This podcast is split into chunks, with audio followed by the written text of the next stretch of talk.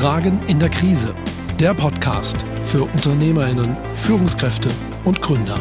Powered by Corpus, die Unternehmensretter.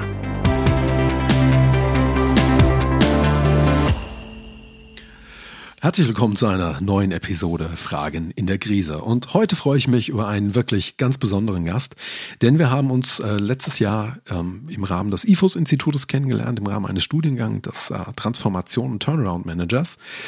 Ähm, Georgi Michailov ist äh, Geschäftsführer und Gesellschafter bei SMP, bei Struktur Management Partner. Er stammt ursprünglich mal aus Usbekistan, 20 Jahre lang. Das erklärt ein kleines bisschen seinen Akzent. Er hat sein erstes Studium in Taschkent gemacht, ist dann nach Deutschland gekommen, hat dann in Freiburg ähm, Betriebswirtschaftsstudium gemacht und auch Volkswirtschaft studiert. Ähm, und er ist ein Wahnsinns ähm, affiner Mensch für das Thema Geschäftsmodelle. Und das war einer der Gründe, warum ich ihn eingeladen habe, denn er hat mich da selber wirklich noch mit zwei, drei Dingen ähm, weitergebracht, wo ich dachte, da bin ich eigentlich ausgebaut, aber bist alt wie eine Kuh, lernst immer noch dazu und da bin ich ihm sehr dankbar und umso dankbarer bin ich, dass er heute dabei ist. Erwähnt sei auch, äh, dass die Kollegen von SMP, wie wir auch äh, im Bereich Sanierung und Restrukturierung unterwegs sind, allerdings in der Regel bei deutlich größeren Unternehmen und in dem Rahmen ähm, ist er aktiv und unter anderem hat er da auch einige Beiratsmandate, das heißt, er kennt auch wirklich viele Unternehmen äh, von innen heraus und ist, glaube ich, heute dafür ein perfekter Gesprächspartner. Wir hören ihn gleich in wenigen Sekunden. Man sagt, wenn man nicht weiter weiß, sollte man einfach in kleinen Schritten nach vorne gehen.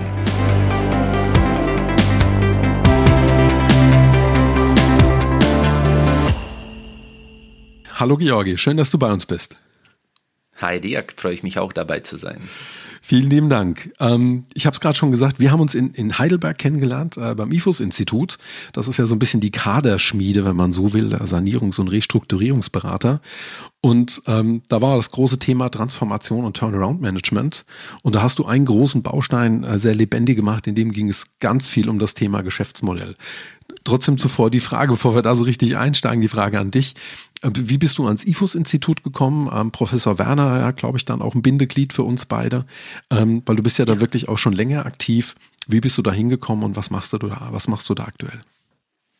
Gut, äh, den Henning, äh, Professor Werner kenne ich ja seit, würde ich sagen, zwölf Jahren. Er hatte damals seine kleine Sanierungskonferenz, wo wieder die ersten 30 Leute vielleicht waren, 50. Inzwischen äh, hatte bis zu 1000 Menschen dabei. Äh, und äh, ich durfte diesen Weg mit begleiten, weil ich ihn auch als Mensch und Experte extrem wertschätze. Und irgendwann hat er mich darauf angesprochen, dass zurzeit in Deutschland äh, ein Lehrgang fehlt, nicht für die Sanierungsberater, sondern für echte Turnaround- und Transformationsmanager, was in der aktuellen Zeit einfach ein sehr virulentes Thema ist. Und ich musste damals schmunzeln, weil es gab sehr viele Versuche, so einen Lehrgang in Deutschland einzuführen. Und bisher sind alle Versuche gescheitert. Das heißt, unser Lehrgang, der ist zweimal ausverkauft gewesen. Und für den nächsten März haben wir, glaube ich, jetzt schon neun Teilnehmer was bald auch Ausverkauf bedeutet, weil wir einen sehr, sehr kleinen Kreis bewusst aufrechterhalten wollen. Aber das war die Idee und für uns war es super spannend für beide zu sehen, ob es uns gelingt, diesen Lehrgang auf ein Level zu heben, wo wir tatsächlich die Leute dafür gewinnen können, sich mit diesem, sagen wir, zwar virulenten Thema, aber einem Thema, wo Manager im ersten Schritt vielleicht gewisse Berührungsängste haben, zu gewinnen. Ja. Und das ist auch, glaube ich, sehr gut gelungen. Ich glaube, wenn man den Querschnitt der ersten Gruppe sieht, jetzt auch der zweiten Gruppe, dann ist es eben kein Beraterthema geworden, sondern wirklich, es spricht Unternehmen oder Menschen in den Unternehmen an. Ich glaube, dass Sanierung, Restrukturierung, Turnaround, Transformation eine extrem wichtige ähm, Kompetenz ist, die in den Unternehmen gebraucht wird, weil wir erleben Digitalisierung, wir erleben Nachhaltigkeit, wir erleben gerade so viele Dinge und das hat ja alles mit Transformation zu tun. Ist auch eine, ein, ein Thema des Mindsets, weil ich äh, glaube, wenn jemand aktuell den Change nicht als Bestandteil des Lebens wahrnimmt, wird einfach irgendwann verlieren. Ja? Und ich mag, in dem, ich mag in dem Kontext den Begriff Antifragilität. Das ist so die nächste Stufe der Resilienz, wo man wirklich durch die Rückschläge nicht aufsteht, sondern noch stärker wird. Und es gibt das Wölfische Gesetz, das besagt, wenn du die Materie schlägst, wird die Materie besser. Das ist bei Knochen zum Beispiel der Fall, wenn man die Knochen leicht anschlägt, wird einfach die Knochenschicht deutlich gestärkt und das Immunsystem ist antifragil. Auch die Kinder sind antifragil, ja, weil die mit jedem Fallen äh, immer aufstehen und fröhlicher sind auf Dauer. Ja, und das ist halt der Punkt, dass in heutiger Zeit, wir haben ja gesehen, von Covid zum Krieg, ja, wenn da jemand versagt und einfach den Kopf hängen lässt, da verliert man das auf Dauer. Ja, und das ist äh, die Straße zum Burnout. Ja. Deswegen ist diese Antifragilität für mich jetzt ein neues Thema, das ich sehr wertschätze und auch äh, im Rahmen des eigenen sagen wir, Framings, ja, das in den richtigen Kontext setze kann man ja eigentlich fast schon hoffen, dass man nicht sofort irgendwie beim guten Geschäftsmodell oder bei einer guten Struktur ist, sondern vielleicht wirklich auch erstmal zwei, drei Wendungen mitmachen muss, damit man eben auch diese Antifragilität oder diese daraus resultierende Resilienz und das Stärkerwerden überhaupt als Produkt hat. Ne? Also wenn es dann zu gut läuft, ist ja eigentlich, ist ja eigentlich doof. Ne? Ja, das, man sagt ja, das Erfolg der Vergangenheit ist meistens das größte Hindernis für die Erfolge der Zukunft, weil man die innere Flexibilität nicht aufrechterhält. Ich fand jetzt zum Beispiel äh, ein interessantes Beispiel auch aus einer anderen Sphäre, nämlich aus dem Navy SEAL-Bereich, dass wenn man dort in ein Training die Leute reinschickt und da, ich meine, glaube, die Überlebenschance in so einem Training im, im positiven Sinn sind 15 Prozent, die das Training erfolgreich abschließen. Es sind sehr selten junge Menschen, die es zum Ende führen, die davor zum Beispiel Meister in deren Sportarten in der Schule waren. Mhm. Das heißt, die zu viel Erfolg erfahren hatten, scheitern bei diesem Training, bei, bei den Aufnahmeprüfungen und bei dem Durchstehen dieser Hindernisse. Super faszinierend, das ist das, was du gerade eben erwähnt hast. Wenn man zu erfolgreich ist, ist es manchmal schwieriger, mit den Rückschlägen umzugehen. Ja. Definitiv, ja. Also äh, das, äh, habe ich auch schon mal gehört oder irgendwie schon mal gesehen. Ich bin jetzt nicht gerade sicher. Ich meine, Simon Sinek hat da mal ein bisschen drüber gesprochen. Ähm, gerade in solchen Organisationen, wo man dann halt auch wirklich an die Grenze getrieben wird. Und Wirtschaft ist etwas, was einen definitiv ja an die Dre Grenze treiben kann. Ne? Ich glaube, unser, unser täglich Brot so ein bisschen. Ähm, trotzdem, wenn diese, diese, diese, diese Antifragilität ähm, äh, dann gewonnen wurde, ist das denn ein, Garant dann dafür, erfolgreich zu sein? Oder ist es im Prinzip immer nur, dass man einmal mehr aufsteht, als man hinfällt? Also, also ist es dann schon Erfolg oder ist es nur ein trainierter Muskel? Ich glaube, das ist wie bei allem im Leben. Es gibt keine absolute Garantie. Wenn jemand eine absolute Garantie im Leben sucht, der wird die nie finden. Das, das ist immer eine Frage, wie wahrscheinlich dein Erfolg ist äh, unter höchster Unsicherheit. Und ich glaube, unter höchster Unsicherheit ist es eine Frage der Einstellung, wie du mit, mit den Themen umgehst. Ja? Und da gibt es ja gewisse Grundsätze, äh, wie man einfach dort verfährt. Und man sagt, wenn man nicht weiter weiß, sollte man einfach in kleinen Schritten nach vorne gehen. Ja? Und genau diese Bereitschaft, diesen Schritt ein Schritt nach dem anderen zu machen, ist das, was vielleicht die Erfolgreichen von äh, weniger Erfolgreichen unterscheidet. Und äh, ich glaube, Duckworth hat äh, sehr, sehr viele Erfolgsgeschichten untersucht und es gab, glaube ich, echt nur ein Kriterium, das einen Unterschied ausgemacht hat, war das Grit, ja, Durchhaltevermögen. Und das ist genau der Punkt auch in Bezug auf Antifragilität, wenn du diese innere Stärke hast, dich nicht zu entmutigen und sagst, okay, mit jedem Fallen werde ich stärker. Es geht nicht nur um Aufstehen, sondern es geht darum, ich habe jetzt neue Erfahrungen gewonnen. Und alles, was in Theorie so schön klingt, klingt, in der Praxis ist es verdammt schwierig, das aufrechtzuerhalten. Ja, trotz zum Beispiel meiner persönlichen Ausbildung und ich habe jetzt in die Persönlichkeitsentwicklung auch extrem viel investiert. Ich merke auch, wie schwierig das manchmal ist, einfach sich selbst aufzurichten, zu sagen, okay, auch dieser Misserfolg gehört einfach zum Leben dazu. Ja definitiv. Ich habe es gerade so ein bisschen auch die, die, die Carol Twack so ein bisschen auch gerade rausgehört, ne? Die glaube ich ja auch sehr stark über diese Mindset, ja. absolut über diesen diesen Punkt kommt. Etwas, was ich heute in unsere heutige Episode mal in die Show Notes rein verlinken würde.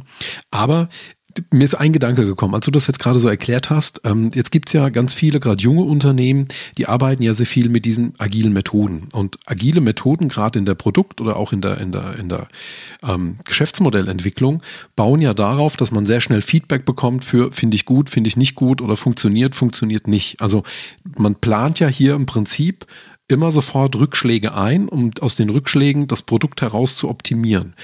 Etwas, was ja jetzt bei der bei klassischen Unternehmen mit, mit sehr starren oder mit, mit, mit sehr äh, altehrwürdigen organisationellen Institutionen eher schwierig ist.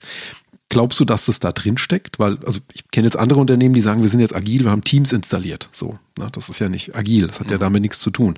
Sondern es geht im Prinzip darum, wirklich schneller so ein Feedback zu bekommen, ähm, um, um besser zu schauen, ist man, ist man richtig zum Markt positioniert.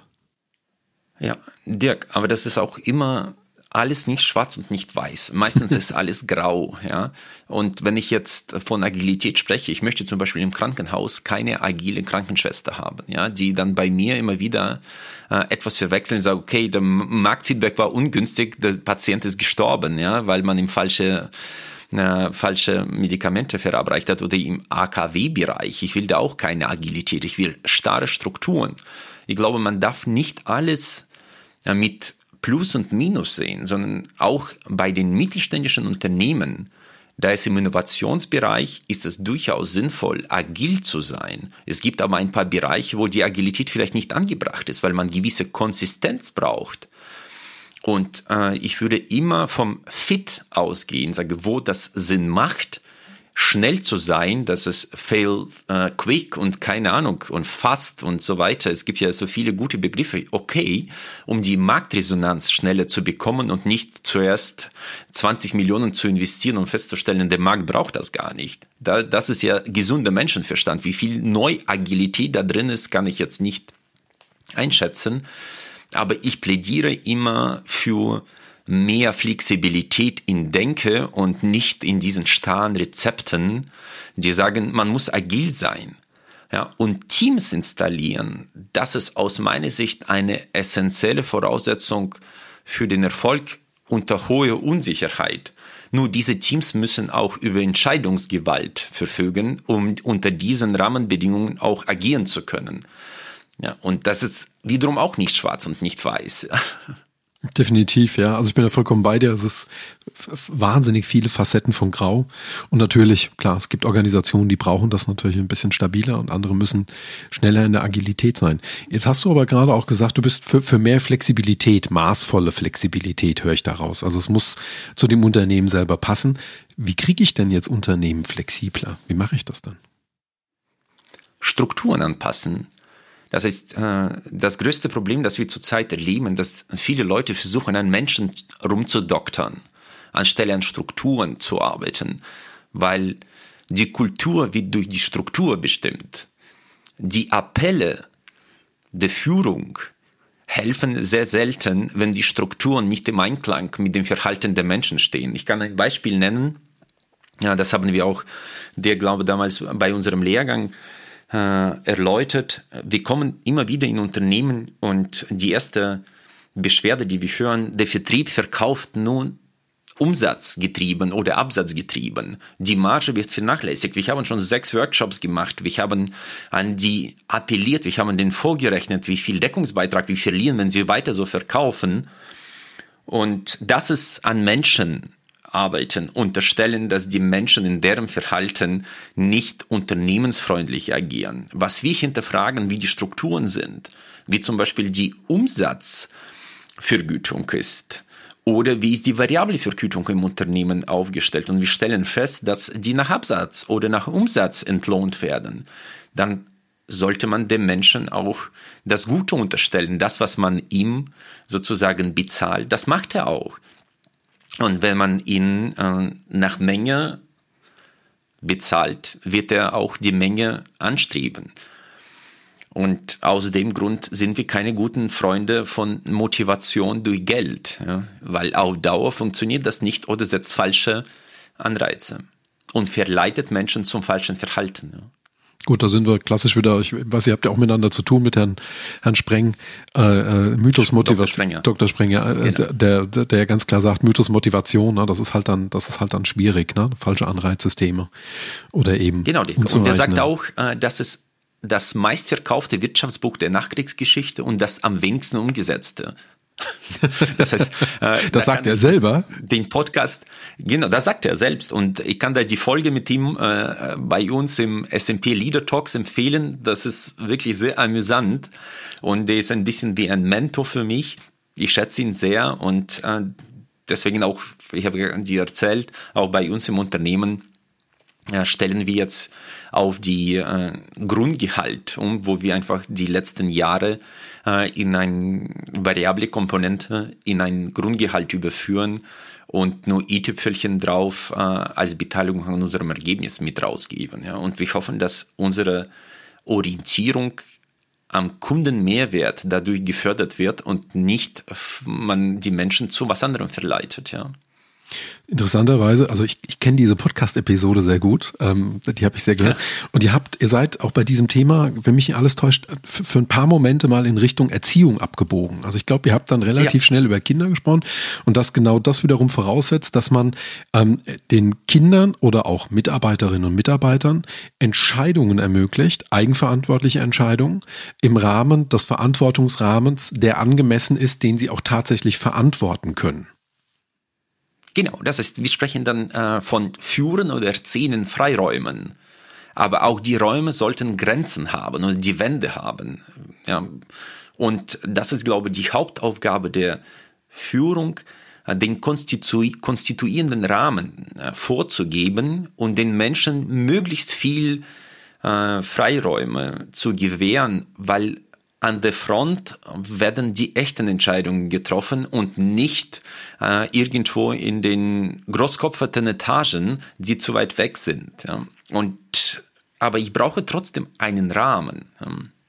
Ja, das eben was Deswegen dann, Freiräume. Genau, was, was jemand eben auch als Entscheidungsrahmen auch wirklich kann. Na, ich kann jemanden, der bisher im Einkauf äh, äh, Transaktionen eher passiv verantwortet hat, nicht sagen, so jetzt hast du eine Viertelmillion Verantwortung, trifft da mal gute Entscheidungen. Ne? Sondern muss ich halt sagen, hier, ne, mach mal bis 10.000 Euro selber und alles, was drüber ist, sprechen wir vorher und dann äh, äh kannst du das nach und nach weiter steigern. Ich bin aber, bin aber das ist ja wie auch hier gilt, nicht ja. schwarz und nicht weiß. Ja, das ist ganz wichtig. Ja, und die Organisation muss bereit sein. Man spricht ja von so einem Phänomen erlernte Hilflosigkeit. Ja. wenn die Menschen, wenn die Menschen von einem Patriarchen äh, geführt wurden, denen wurde bewusst jede Entscheidung abgenommen. So, und da kann man nicht von heute auf morgen sagen, und jetzt habt ihr Freiräume, macht mal. Ja. Das heißt, alles nicht schwarz und nicht weiß, ja. Deswegen war vielleicht auch der Bestseller Fifty Shades of Grey so, so, so erfolgreich, ja, weil es einfach um, um da ging es um so viele graue Töne, ja. Ja, definitiv. Das ist aber in der Tat so. Und du hast gerade immer was gesagt, was eigentlich genau wieder da reinfällt. Na, das Gute unterstellen, na, den Menschen Verantwortung schenken.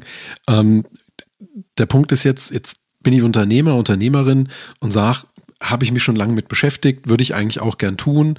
Da habe ich vielleicht in der Vergangenheit zu viel Verantwortung an mich gerissen oder habe zu wenig das Gute unterstellt, habe immer das Schlechte gedacht oder immer das Schlechte vermutet. Wie fange ich jetzt als Unternehmerin, Unternehmer an, mich da zu verändern? Was, weil viele werden da ja Ängste haben gedeutet im Motto, ja, wenn ich da nicht mehr, dann, dann, dann fährt's an die Wand, dann wird's schlecht oder dann wird's nicht gut oder noch schlechter. Wie, wie sieht bei euch da so eine Empfehlung aus? Wie kann man sich praktisch dem Thema nähern, wenn man, wenn man mehr Verantwortung schenken will? Ich glaube, im ersten Schritt muss man wissen, wo man hin möchte. Ja weil viele sprechen von Leitbildern. Es gibt zwei Aspekte, die dabei wichtig sind. Erstens, ein Leitbild muss klar für alle umrissen sein und nachvollziehbar, was selten der Fall ist. Das heißt, wenn man jetzt unabhängig voneinander sieben Führungskräfte fragen würde, wo wollt ihr mit Ihrem Unternehmen in drei Jahren sein, bekommt man meistens sieben unterschiedliche Antworten, was nicht sehr günstig ist. Ja. Der zweite Aspekt, ein Leitbild sollte eine Eigenschaft besitzen, die leitet. Das heißt, die sollte verhaltensprägend sein.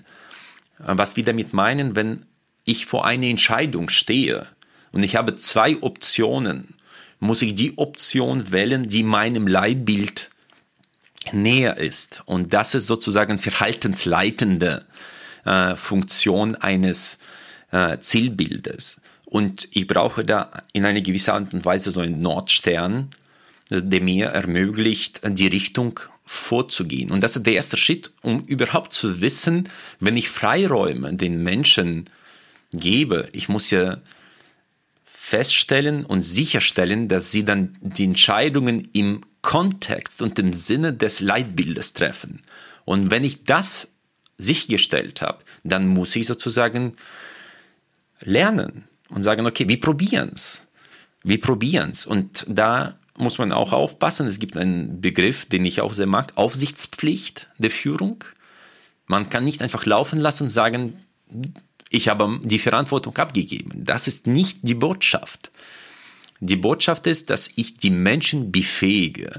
Und um die zu befähigen, muss ich auch Instrumente, den Rahmen und Hilfestellung geben. Ja? Und das ist die Aufgabe der Führung. Nee, definitiv. Ähm, da bin ich vollkommen bei dir. Ähm, da liegt ja auch letzten Endes der Kern der Führungsverantwortung. Das ist ja die Vorgabe der langfristigen Ziele, ne, der, der, der Zielorientierung. Du hast aber jetzt einen Begriff eingeführt, ähm, den wir zwar in einer gemeinsamen Abendveranstaltung mal besprochen haben, aber ich würde dich bitten, den, bevor wir so richtig tief in Geschäftsmodell eintauchen, einfach auszuführen. Du hast den Begriff Nordstern gesagt. So, und Nordstern, das ist ja so eine Art visionäre Kompassfunktion, ja, das ist ja dieses, dieses genau. lenkende, orientierende Element. Ähm, erklär das doch nochmal, wie du das in Unternehmen einsetzt oder wie du das kennengelernt hast, was das, was das für dich für eine Bedeutung hat. Genau, das heißt, äh, vielleicht nur zum Unterschied zwischen Strategie und dem Geschäftsmodell. Strategie, Strategie ist äh, für mich mein Zielbild, wo ich mit dem Unternehmen hin möchte, wo ich eine sogenannte differenzierende äh, Mehrwerterbringung für den Kunden habe auf Dauer. Das Geschäftsmodell zeigt mir, wie ich diesen Weg operationalisiere. Das ist so, wie ich die Brücken baue in diese Zukunft. Das sind zwei Ebenen, die wir strikt unterscheiden. Die sind natürlich miteinander verflochten, aber ich muss in gewisser Art und Weise einfach zwei Ebenen haben. Wo will ich hin und wie komme ich da an? So, dabei spreche ich bewusst von einem Nordstern, weil das nicht zu eng sein darf. In dem Moment, wo ich sehr eng unterwegs bin, übersehe ich die Chancen und Opportunitäten, weil ich einfach zu verkrampft bin. Ja.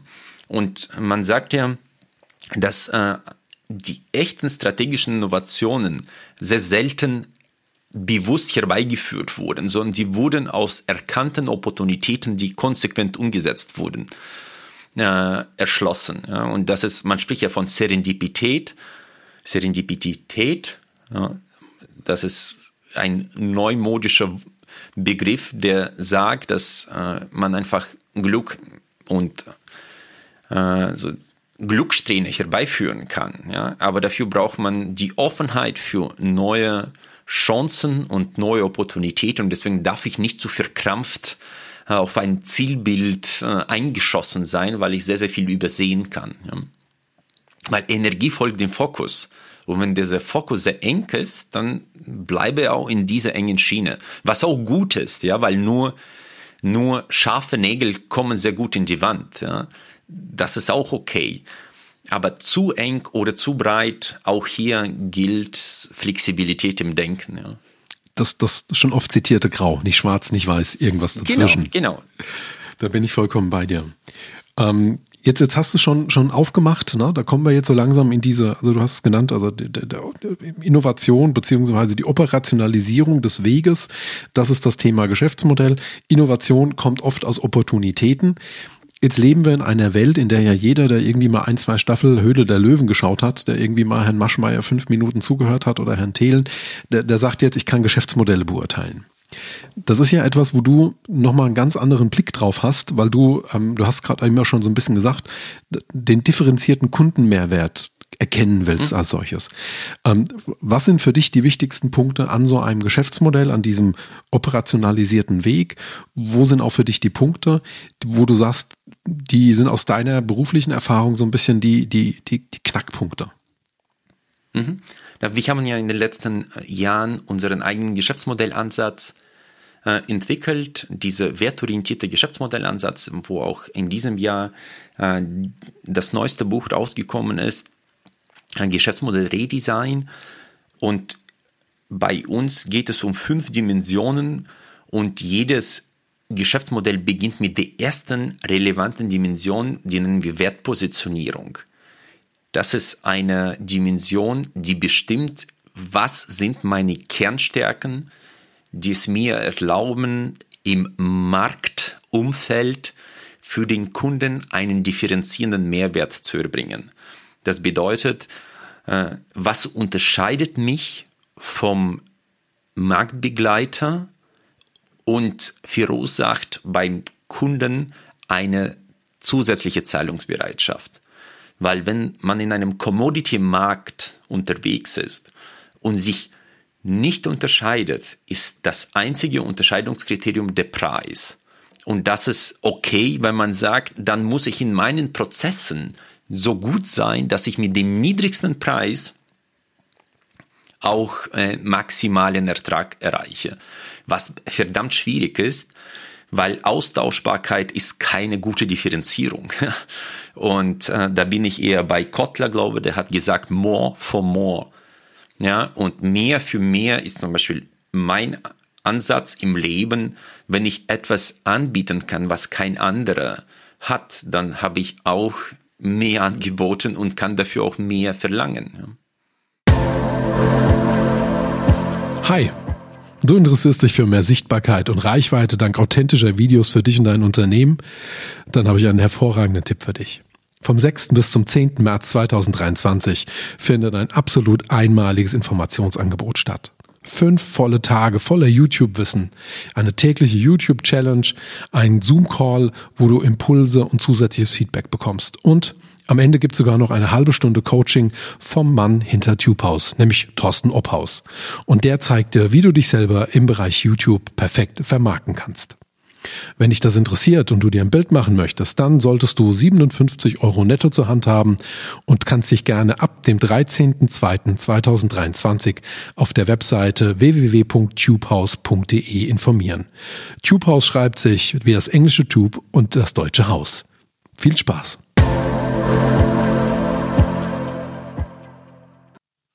Ist ja etwas, was heute manchmal auch ein bisschen zu, zu kurz kommt. Ne? Also das sind wir nahe der US, des USPs, ne? der Unique Selling ähm, Proposition. Aber das, das, was du siehst und beschreibst, geht ja darüber hinaus, weil es geht ja nicht nur darum, wie positioniere ich mich zum Wettbewerb im Sinne von, wo liegt meine Differenz, sondern es geht ja auch darum, präzise zu beschreiben, welchen Wert ich eigentlich schaffe. Und zwar bei genau. demjenigen, der das Produkt eigentlich kauft. Genau, das ist im Prinzip, äh, das ist sehr ähnlich dem Harvard-Ansatz von Professor Oberholzer G, äh, wo es darum geht, dass man die Zahlungsbereitschaft des Kunden permanent steigen möchte. Das ist sozusagen der Stressfaktor äh, des Geschäftsmodells. Äh, mit jedem Schritt sollte ich versuchen zu hinterfragen, steigere ich damit die Zahlungsbereitschaft meiner Kunden. Hast du da ein Beispiel dafür aus der Praxis, wer das schafft oder, oder wie das jemand geschafft hat? Das, das, da, da greift man sofort jetzt auf sehr bekannte Beispiele. Ich muss jetzt nur überlegen, damit alle vielleicht äh, damit was anfangen können. Nehmen, nehmen wir zum Beispiel Apple, ja, mhm. weil das ja, ich glaube, von den meisten äh, bekannt ist. Die versuchen mit deren Produkten nicht über die Masse zu kommen, sondern über die maximale Preisqualität. Ja? Und wenn man jetzt anschaut, was inzwischen so ein iPhone kostet, und ich glaube, sind 1600 Euro, was von der Hardwarequalität sich nicht von den anderen unterscheidet, aber vom Ökosystem und von der Bedienungsfreundlichkeit äh, haben sie auf jeden Fall etwas, was man permanent als Unterschied wahrnimmt. Ja? Und dafür sind die Leute bereit, so viel mehr zu zahlen äh, im Vergleich zu Samsung, was sicher kein schlechtes Gerät ist, aber halt mit einem anderen Operating System. Und äh, das ist auch bei uns in unserer eigenen Beratung. Ja? Wir haben zum Beispiel ja keine Umsatzorientierung. Deswegen ist äh, der wichtigste Aspekt in unserer Unternehmensphilosophie die Maximierung der Weiterempfehlungsrate unserer Kunden. Und die würde nicht bei 98 Prozent liegen, wenn wir nicht darauf abstellen würden, dass bei jedem Schritt und bei jeder Entscheidung, die wir treffen, diese Maximierung zu erreichen. Das heißt, wir sagen, wenn ich jetzt drei, vier unterschiedliche Entscheidungsoptionen habe, möchte ich gerne die nehmen, die nicht meinen Umsatz maximiert, sondern die potenzielle Weiterempfehlung der Kunden für mein Unternehmen erhöht. Wir haben mit Herrn Kufner gesprochen. Das fand ich auch äh, super Beispiel. Äh, er ist ein olympischer Ruderer in Achter Boot und ich habe, glaube nach 17 Jahren das erste Mal äh, wieder Goldmedaille geholt. Und ich hatte sich immer eine Frage gestellt, was macht mein Boot schneller? Ja, und aus dem Grund waren sie nicht bei der Eröffnungszeremonie bei Olympischen Spielen, weil sie gefragt haben, macht das unser Boot schneller? Und sie sagen, nee, eher nicht, weil das vielleicht sogar das Risiko erhöht, dass wir da eine Grippe abkriegen oder einfach nicht ausgeschlafen sind. Und die haben alles diesem Ziel unterordnen können, nämlich deren Boot schneller zu machen. Und wenn man das aus der Perspektive betrachtet und sagt, okay, erhöht das die Zahlungsbereitschaft meiner Kunden, erhöht das die Weiterempfehlung äh, meiner Kunden für mich, da kann man viel einfacher durchs Leben gehen, weil ich mit dieser Philosophie keine Lösungen habe, aber ich habe den richtigen Kontext, um die richtigen Lösungen herbeizuführen. Und das ist der Unterschied zwischen Rezepten und äh, philosophischen Ansätzen, die mir eine Entscheidung unter Unsicherheit ermöglichen. Ja. Das, da, da war jetzt so viel dabei. Ähm, äh, vollkommen das bei dir. Leid, ja. Nein, nein, nein, nein, nein, im Gegenteil. Herzlichen Dank dafür. Ähm, Erstmal, ich habe die Nahtstelle erkannt zwischen dem Thema Geschäftsmodell im Sinne von, ich gebe vor, wie ich Werte schaffen möchte. Aber da kommt mhm. aus unserem ersten Teil des Gesprächs jetzt auch das Thema System im Sinne von doktere nicht an den Menschen rum, sondern schaffen System, weil ich im Prinzip mit der genau. ja genau Struktur, weil ich im Prinzip mit dem, worüber ich jetzt quasi hier agiere, auf der einen Seite meine langfristigen Ziele definiere, aber zum anderen auch sage, wann Mitarbeiter oder Mitarbeiterin gut gearbeitet haben. Stichwort, bei euch ist es eben nicht Umsatz, sondern es ist Empfehlungsrate. Das heißt, ich kann auch mit einem geringeren Umsatz genauso erfolgreich sein, wenn meine Empfehlungsrate gut oder besser ist wie die eines Dritten. Das heißt, ich werde nicht mehr gebenchmarkt über den Euro-Verkauf oder über den Euro-Leistung, sondern über die Qualität der Leistung. Ja, und äh, ich meine, äh, der Umsatz von heute ist nur dann erfolgreich, wenn aus diesem Umsatz Umsatz von morgen entsteht. Du kannst durchaus, vor allem im Beratungsgeschäft, wo Empfehlung so eine große Rolle spielt, heute den maximalen Umsatz abschöpfen. Wenn du dir damit aber die Zukunft verbaust, dann hilft dir heute hoher Ertrag nicht, wenn du dadurch dein gesamtes Geschäftsmodell übermorgen kaputt machst. Deswegen spielt das für uns gar keine Rolle, äh, den Umsatz zu maximieren, sondern wir maximieren nur dann den Umsatz, wenn gleichzeitig eine Maximierung von ROI für den Kunden bei dieser Entscheidung trifft. Und das kann man nur strukturell verankern. Beispiel, keine Umsatzsteuerung und keine variable Vergütung auf Umsatz. Zweiter Punkt, alle unsere Verträge laufen maximal drei Monate, weil der Berater muss dafür gezahlt werden, dass er wieder geht.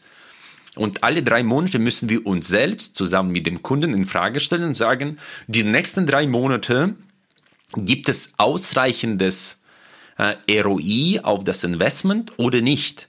Und da sind die strukturellen Triggerpunkte und Weichenstellungen, die es dir ermöglichen, sich selbst zu hinterfragen und nicht nur an die Menschen zu appellieren, mach das anders, sondern das sind einfach Strukturen, die das Verhalten prägen. Deswegen Kultur folgt der Struktur. Kultur folgt der Struktur. Da muss ich nochmal eine Sekunde drüber nachdenken, weil Kultur ist ja nicht nur das, was ich in irgendein Kulturhandbuch reinschreibe, sondern das, was quasi an Systemen entsteht, wenn ich bestimmte Dinge sanktioniere oder bestimmte Dinge eben belohne oder eben gut finde oder vorgebe quasi. Kultur ist die oder Summe aller. Oder Vorliebe. Oder ja, Vorliebe. Genau. Und Dirk, äh, ich kann jetzt bei dir, bei dem Punkt, wo du sagst, Kultur ist nicht nur das, was ich in äh, Kulturbücher reinschreibe. Ich kann sagen, Kultur ist nicht das, was du in äh, Kulturbücher reinschreibst. Das ist nicht das, ja, weil Kultur ist das Ergebnis des Verhaltens. Ja, und Verhalten ist leitet sich aus dem strukturellen Aspekt und aus den Vorbildern. Also wenn äh, jetzt Führung erzählt, wir müssen sparen, selbst aber erste Klasse fliegt und die Monteure die Economy Class, dann kann das kulturell nicht unbedingt verankert werden. So, das sind so Themen, ja. Da bin ich vollkommen bei dir. Ich selber habe mal so ein bisschen über Schein, so Kultur verstanden als so ein Drei-Säulen-Modell. Es gibt so die Dinge, die du, die du beobachten kannst, wenn du irgendwo die Tür reingehst. Na, da siehst du, sind die Türen offen, na, sitzen da eine Person in einem Büro, sitzen da zwei, drei in einem Büro. Also das ist die erkennbare Ebene. Dann gibt es diese, diese, diese festgelegte Ebene im Sinne von immer montags ist oder immer dienstags findet statt. Ähm, grundsätzlich sind das die Do's and Don'ts. Und dann kommt diese dritte, diese mächtige Ebene, wo die Dinge geregelt sind, die du quasi nur erfahren kannst, kannst, indem du Teil des Systems wirst. Weil du dann zum Beispiel lernst, dass sonntags immer dein Chef Golf spielen ist und er kriegt immer ganz tierisch auf die Mütze verliert und deshalb brauchst du montags vor zehn nicht kommen und irgendwas entscheiden lassen, weil er so schlechte Laune hat, dass das immer in die Hose geht. Das steht nirgendwo, das kannst du nicht beobachten. Das ist quasi so ein, so ein tiefer Punkt von, von Kultur, der sich über Vorleben, über Vorbildfunktion, über, über eigenes Verhalten auf den Rest des Unternehmens dann auch ein Stück weit überträgt. Ähm, und das ist, glaube ich, aber ein riesen, ein riesen Energiekreis. Ne? Also wenn der gut ist, kann der sehr viel Gutes bewirken. Aber wenn der schlecht ist, dann liegt er auch wie so eine Pleimatte so ein bisschen auf, auf Unternehmen drauf. Kann ich äh, bestätigen, der ein Punkt, den du jetzt zu Recht angemerkt hast, wie man die Kultur beobachten kann oder spüren kann, erspüren kann. Die große Frage ist, wenn ich sage, ich möchte die Kultur verändern, dann ist die Frage, wie tue ich das? Und das ist äh, nur die Möglichkeit, über Strukturen zu kommen.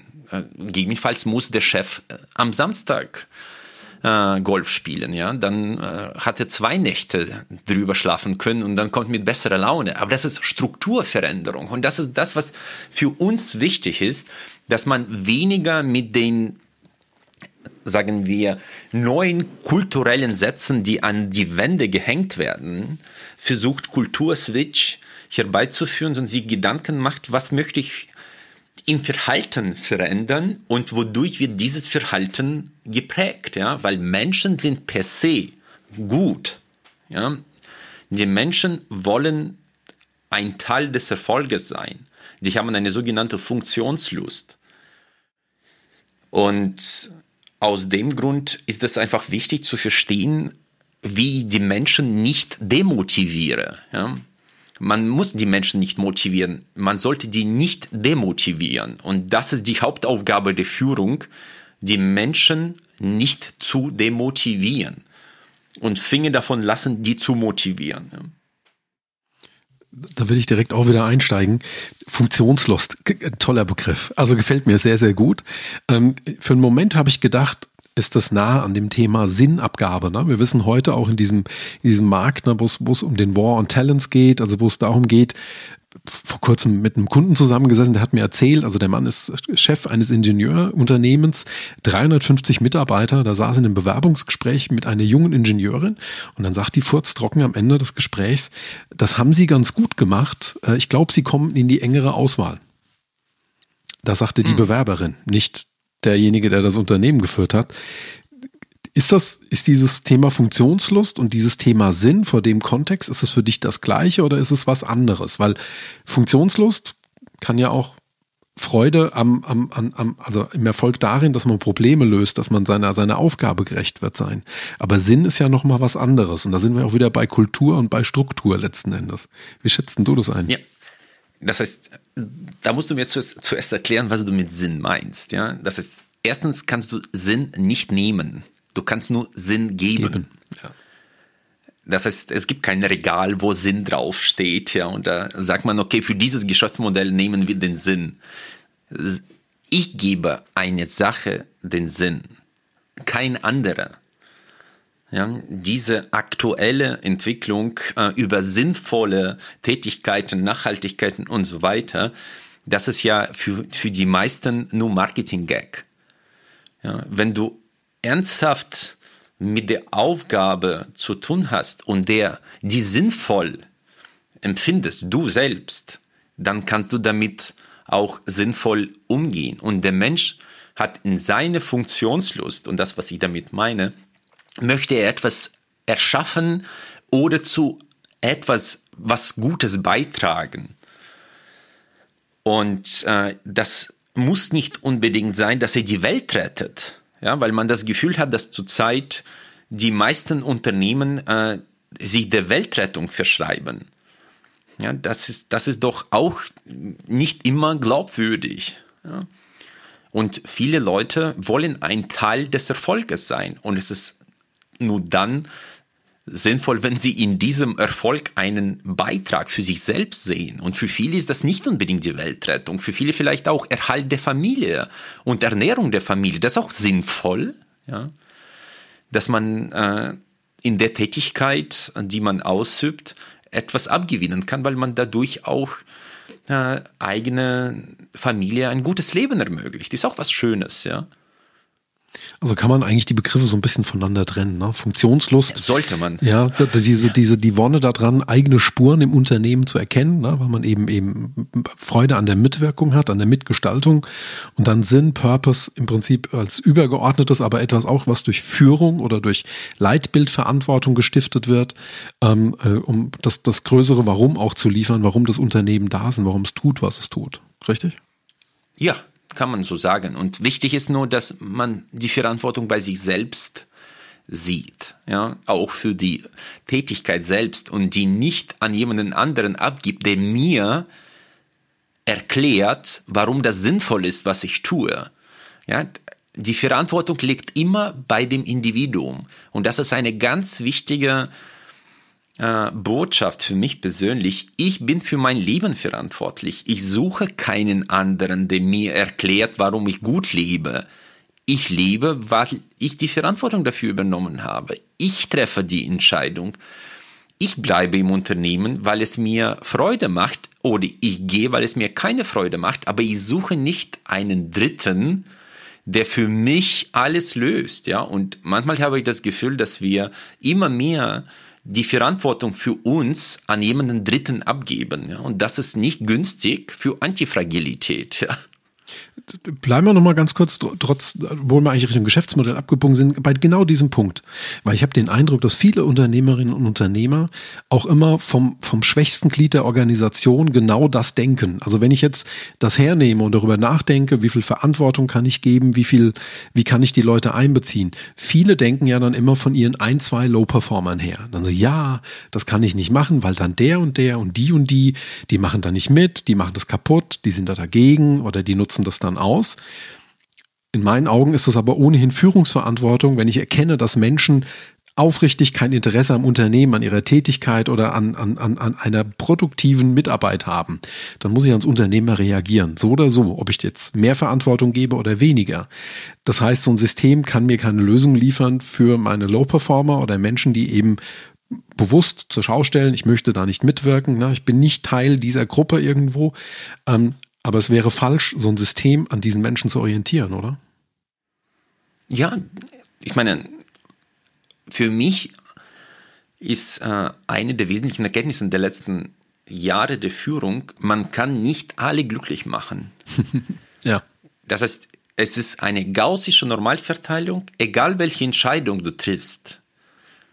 Gibt es Leute, die damit super glücklich sind und es gibt Leute, die damit nicht sehr glücklich sind. Und man darf sich nicht davon leiten lassen, alle glücklich zu machen. Dann wird man keine guten Entscheidungen treffen.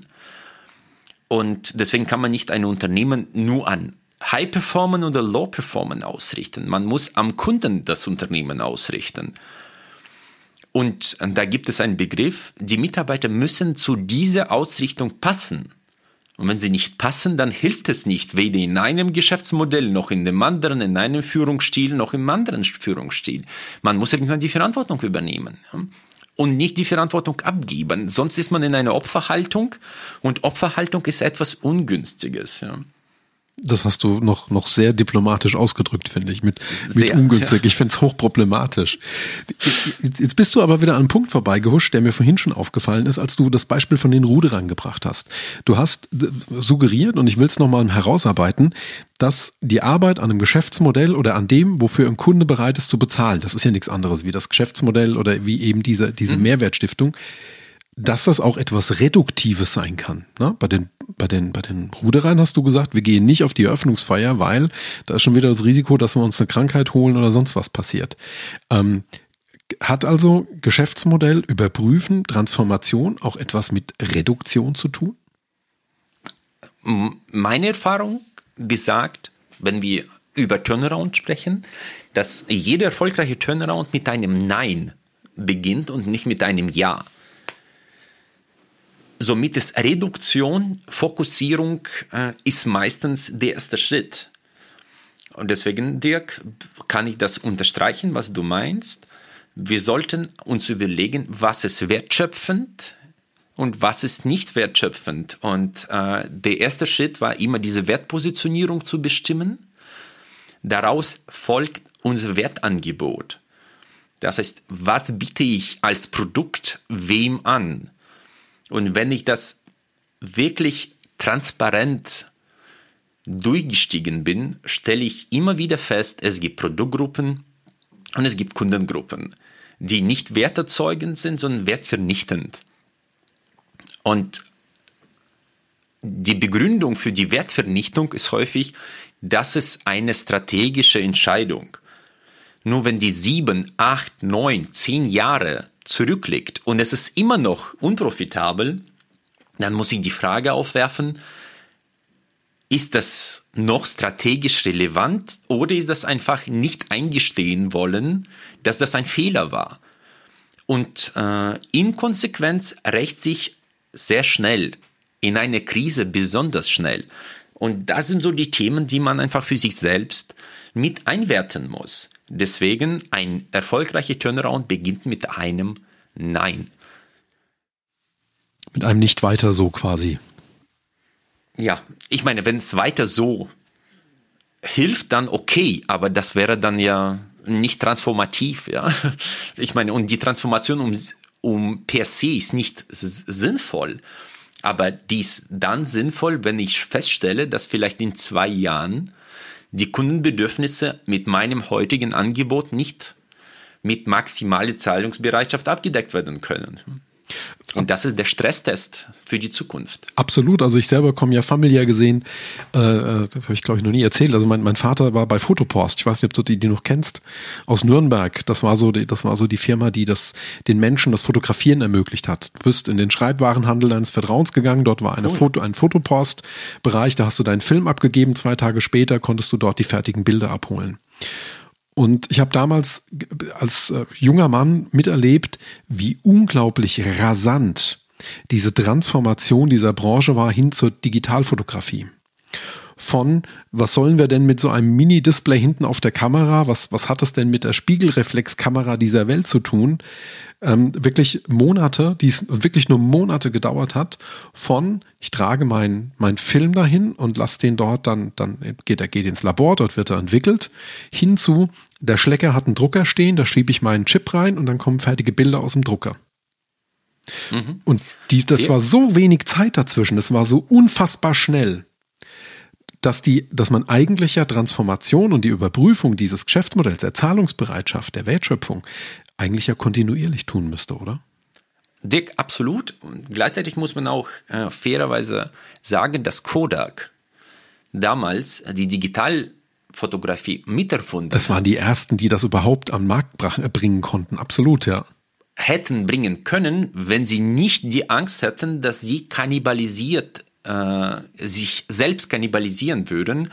Und da erinnert, das erinnert mich sehr stark an den Steve Jobs, äh, der damals mit dem iPhone sein eigenes iPod-Produkt platt gemacht hat, indem er sagte, lieber kannibalisiere ich mich selbst, äh, als wenn das jemand andere tut. Und dafür brauchst du Mut, weil erkannt haben das viele. Aber wenn man das als Kodak auf den Markt bringt und deine Strukturen dich im ersten Schritt dafür bestrafen, in den ersten zwei Quartalen, weil du dann weniger verdienst, dann zeugt das nicht von der Langfristigkeit. Das heißt, auch hier bestimmt die Struktur, die Kultur. Und das sind vielleicht ein paar Vorteile eines familiengeführten Unternehmens, das nicht von den Quartalsergebnissen äh, und der Börse abhängig ist. Ja. Und Struktur bestimmt auch hier die Kultur. Ja. Ihr, ihr tragt ja euer Motto wirklich im Namen, wenn man so will. Ja, ja. Und äh, Struktur, Management und auch Partner. Und das ist alles, was uns extrem wichtig ist. Ja. Sehr schön. Ich will nochmal auf einen Punkt ähm, einsteigen, den du, den du gerade schon, also wo wir über dieses Reduktive gekommen sind. Ich habe das äh, von einem anderen Kollegen erfahren, der kommt aus der Produktion, bei denen nennt sich das Verschwendungsanalyse. Und ich war so am Anfang, also es ist eher sehr prozessual, ne? also es hat jetzt weniger mit dem Geschäftsmodell zu tun, sondern es kommt halt eben über die Erkenntnis, wofür sind Kunden bereit, Geld zu bezahlen. Dann habe ich erst so gesagt, das verstehe ich nicht, ja? kannst du mir das näher erklären? Und dann sagt er, naja, wir mal eine Schublade auf und dann war die Schublade und dann war die voller Werkzeug. Ich sagte, ich hätte gern den Achter Schraubenschlüssel. Den habe ich gesucht. Drei Minuten lang. Und dann sagt er, ist ein Kunde bereit, für die drei Minuten, die du gerade gebraucht hast, ist er bereit, dafür Geld zu bezahlen?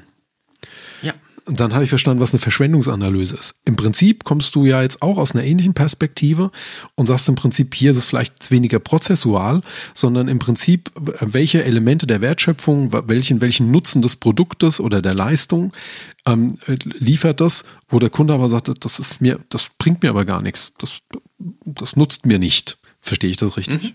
Mhm. Ja, genau. Das, das, das, du sprichst von Muda aus dem Japanischen, also Kaizen-Kultur, äh, die Verschwendung, die vom Kunden nicht gesehen und nicht bezahlt wird. Äh, ähnlich ist das hier, allerdings mit einem anderen Schwerpunkt. Äh, es geht nicht nur darum, dass ich die Wertschöpfung habe, sondern die Wertschöpfung muss so sein, dass sie sich tatsächlich von den anderen Wertschöpfungen unterscheidet. Mit einem zusätzlichen, zusätzlichen Mehrwertaspekt. Und der einzige Stresstest für diesen Mehrwertaspekt ist die Zahlungsbereitschaft. Ist der Kunde bereit, für ein Preispremium äh, zu, die, äh, seinen Geldbeutel aufzumachen? Hm? Wir haben sehr, sehr häufig äh, bei sogenannten Impulsworkshops, die wir durchführen am Anfang eines Projektes, stellen wir die Frage, äh, differenzieren Sie sich im Markt? Ja, auf jeden Fall. Wir sind Marktführer, wir sind, äh, haben so viele Alleinstellungsmerkmale. Und dann fragen wir, wie hoch ist der Aufschlag zum Wettbewerbsprodukt? Dann sagen sie, ah, jetzt im aktuellen Marktumfeld ist es verdammt schwierig, äh, höhere Preise durchzusetzen und so weiter. Und das ist halt der maximale Stresstest für die eigene Wertpositionierung ist der, Preisaufschlag für die Zahlungsbereitschaft. Und äh, wir sprechen auch vom Inflationsmanagement um Inflationsmanagement ist es auch sehr sichtbar. Die Preisweitergabe, die Geschmeidigkeit, mit der man die Preise weitergeben kann, ist der Ausdruck und die Spiegelung der sehr guten Wertpositionierung. Je besser die Wertpositionierung, desto einfacher die Preisweitergabe. Ja. Das heißt aber auch, also ich kenne zum Beispiel aus dem, aus dem Thema äh, erweitertes Qualitätsmanagement, ne, es gibt diese, diese, diese Basisqualitäten aus dem Kano-Modell, ne, das sind so diese, diese Hygienefaktoren, die jeder erwartet. Dann gibt's die Leistungsqualitäten, wo man sagt, das fällt auf, ja, aber es ist jetzt nicht so, dass es differenziert. Und dann gibt's diese Begeisterungsqualitäten, aber die sind ja häufig so aufgebaut, dass sie in meinen Augen zwar begeistern, aber nicht sofort eine Zahlungsbereitschaft auslösen. Du sagst aber jetzt konkret, für dich ist es dann differenzierend, wenn es auch wirklich sofort dazu führt, dass der andere sagt, das finde ich so gut, dafür bin ich bereit, x Euro, x Prozent mehr Preis zu bezahlen, weil es einen Mehrwert hat, korrekt? Also du bist da eher auf, genau. auf, der, auf der harten und nicht so sehr auf der Erlebnisseite unterwegs, oder? Doch auf doch, beiden? Doch, aber ich meine, äh, emotionale Faktor spielt ja eine große Rolle. Ich meine, wenn man jetzt die Schweizer Uhren nimmt, ich meine, warum Rolex äh, ausverkauft ist, das hat ja nicht, liegt nicht daran, dass sie eine super Zeitangabe zur Folge haben. Das ist, liegt ja in der Emotionalität der Marke und den Signalen, die man mit der Marke kauft. So, das, deswegen ist das äh, für mich nicht eine Frage der Funktion, Das ist eine, ein Paket, was aus Leistung, Qualität, Wiederverkaufbarkeit und so weiter zu tun hat. Oder wenn du jetzt nehmen, nehmen, gehen wir jetzt weg von konsumlastigen Gütern, kommen wir zum Maschinenbau. Der deutsche Maschinenbau, die Produkte, die wir mit der deutschen Ingenieurskunst herstellen, die sind nicht die billigsten. Wenn man aber Total Cost of Ownership betrachtet, dann sind die einfach besser oder waren auf jeden Fall besser als die, die aus Italien, Japan oder China. Sonst hätten, hätten wir keine Maschinenbauindustrie, weil preislich in der Anschaffungsinvestition sind sie meistens teurer. Über den gesamten Lebenszyklus inklusive Wiederverkauf nach, ich weiß es nicht, früher hat man Russland gesagt, jetzt wird man ein anderes Land suchen, ja, war das stimmt. trotzdem wertvoller. Und das ist das, was mit der Zahlungsbereitschaft, die Maximierung der Zahlungsbereitschaft gemeint ist. Ja. Aber du bist, also ja, einverstanden, Heißt aber auch, du, du, du siehst auch, dass es zwei Komponenten hat. Also einmal der Total Cost of Ownership, das ist jetzt sehr, sehr, sehr, sehr zahlenorientiert. Also wir sprechen hier über einen monetären Nutzen auch sehr stark. Aber es gibt eben auch diesen, diesen emotionalen Nutzen, weil ganz klar, also wenn ich jetzt wieder Apple hernehme, um bei dem Beispiel zu bleiben, der Total Cost of Ownership ähm, eines, eines Samsung-Handys und eines Apple-Handys, ähm, ich glaube nicht, dass, dass, dass Apple das dann über den über diesen Total Cost of Ownership rausreißt, sondern da kommt ja noch die emotionale Komponente ja, wobei, dazu. Äh, Apple würde auch da rausreißen, weil wenn du jetzt anschaust, nach äh, zwölf Monaten, wie viel Wert noch ein Handy von Apple hat, und wie viel Wert noch ein Samsung-Handy hat, was über Emotionalität vielleicht erklärt wird, aber auch da kann man ziemlich stark das mit zahlungsbereit oder mit äh, monetären Aspekten begründen. Aber grundsätzlich geht es mir nicht nur um Hard Facts oder Soft Facts. Es ist meistens ein Paket. Ja. Ich kannte einen äh, Inhaber, der hatte einen Fuhrpark, 32 LKWs und die waren alle von Mercedes. Ja weil er einfach selbst Mercedes gefahren hat und er wollte unbedingt Mercedes fahren. Und er hat immer eine rationale Begründung gefunden, warum das äh, die richtige Marke war. Aber äh, das kannst du mir jetzt nicht alles monetär nachrechnen, sondern der fand das cool, dass er selbst ein SL fuhr und alle seine LKWs von Daimler waren, so mit dem Stern. Das ist okay, ja. Ich finde es in Ordnung. Ich will nur sagen, es ist alles nicht, nicht nur monetär oder nur emotional, ja. Absolut, nee, da, da, bin ich vollkommen bei dir. Wahrscheinlich ist es immer eine Mischung oder ein bestimmtes Mischungsverhältnis, das dann, glaube ich, auch von Produktbranche und Zielgruppe her komplett, komplett unterschiedlich ist. Wenn wir jetzt bei, bei Fashion und so weiter wären, dann wird es ja noch krasser, ne? weil da funktioniert Total Cost of Ownership ja überhaupt nicht mehr. Ähm, aber lassen wir so stehen. Ich bin da vollkommen bei dir. Jetzt, ich fand das so extrem spannend, wie du es beleuchtet hast. Ähm, wenn ich jetzt mit so einem mittelständischen Unternehmen arbeite, wie kannst du denn, wenn du jetzt so ein Geschäftsmodell veränderst, wie kannst du denn solche Aspekte kreieren? Also das eine ist, was hat sich das Unternehmen in der Vergangenheit an monetären Mehrwerten oder auch an emotionalen Mehrwerten erarbeitet? Aber wenn es jetzt auf der Suche ist nach neuen Kriterien, mit denen es sich differenzieren kann im Wettbewerb, wie kreiere ich sowas als Unternehmen? Wie mache ich das? Ich glaube, was äh, sehr, sehr wichtig ist zu verstehen, was das Unternehmen schon hat. Häufig gibt es sehr viele im Unternehmen, ja, und man sollte nicht versuchen, äh, im Messenschritt sehr weit weg vom Kerngeschäft zu gehen, weil auch hier die Reduktion, von der wir gesprochen haben, ist der wesentliche Schritt nach vorne. Und sehr häufig stellen wir fest, dass in Schubladen so viel Interessantes liegt. Man muss das nur erschließen oder sehr konsequent umsetzen. Ja, und unsere erste Empfehlung, immer das Kerngeschäft abzuschöpfen und zu schauen, wo sind deine Kernstärken, worauf kommt es an und damit zu beginnen und nicht zu versuchen, sofort mit agilen Methoden ein Nonplusultra-Produkt äh, der siebten Generation zu entwickeln, obwohl du in der zweiten bist und die auch nicht so gut funktioniert. Und das ist halt, was auch sehr viel Disziplin erfordert, sich nicht zu verzetteln. Also quasi einen fokussierten Ressourceneinsatz dann auch. So ist das, ja. Hast du das immer in der Regel, wenn du, wenn du mit Unternehmen zu tun hast, dass die doch beträchtliche innere Innovationskräfte haben? Also sprich, irgendjemand im Unternehmen doch sagt, na ja, wir wissen ja eigentlich, ne, der hat ja jetzt die letzten acht Male, wie er hier war, gesagt, das und das wäre gut oder das und das wäre wichtig und eigentlich können wir das auch, aber es hat sich halt noch keiner getraut, dran zu gehen. Das sind so die klassischen Geschichten, die ich erlebe, ja. Dass die lose, fragmentarisch Dinge wissen oder, oder irgendwie generiert haben und auch eigentlich beurteilt haben, das könnten die, aber sie hatten noch nicht die Zeit oder die Muse oder die Situation, um das zu nutzen. Spre sprechen wir jetzt wieder von Kodak. So, wenn man da zum richtigen Zeitpunkt sich mit dem Unternehmen auseinandergesetzt hätte, da hätte man auch sagen können, im Kerngeschäft sollen wir jetzt die Analogie, analoge Fotografie weiter optimieren. Das wäre nicht zielführend. Aber da war ja schon die digitale Fotografie in der Schublade, sogar im Safe eingeschlossen. Und das ist, was ich meine. Ich meine, man darf eins nicht vergessen, sagen wir im gehobenen Mittelstand, wo wir im Einsatz sind. Das sind meistens Unternehmen mit 40, 50, 60, 70 Jahren äh, Lebenserfahrung. Das ist, bis jetzt haben sie es relativ gut gemacht. Ja, das darf man nicht vernachlässigen. Das heißt, diese Kräfte sind ja da.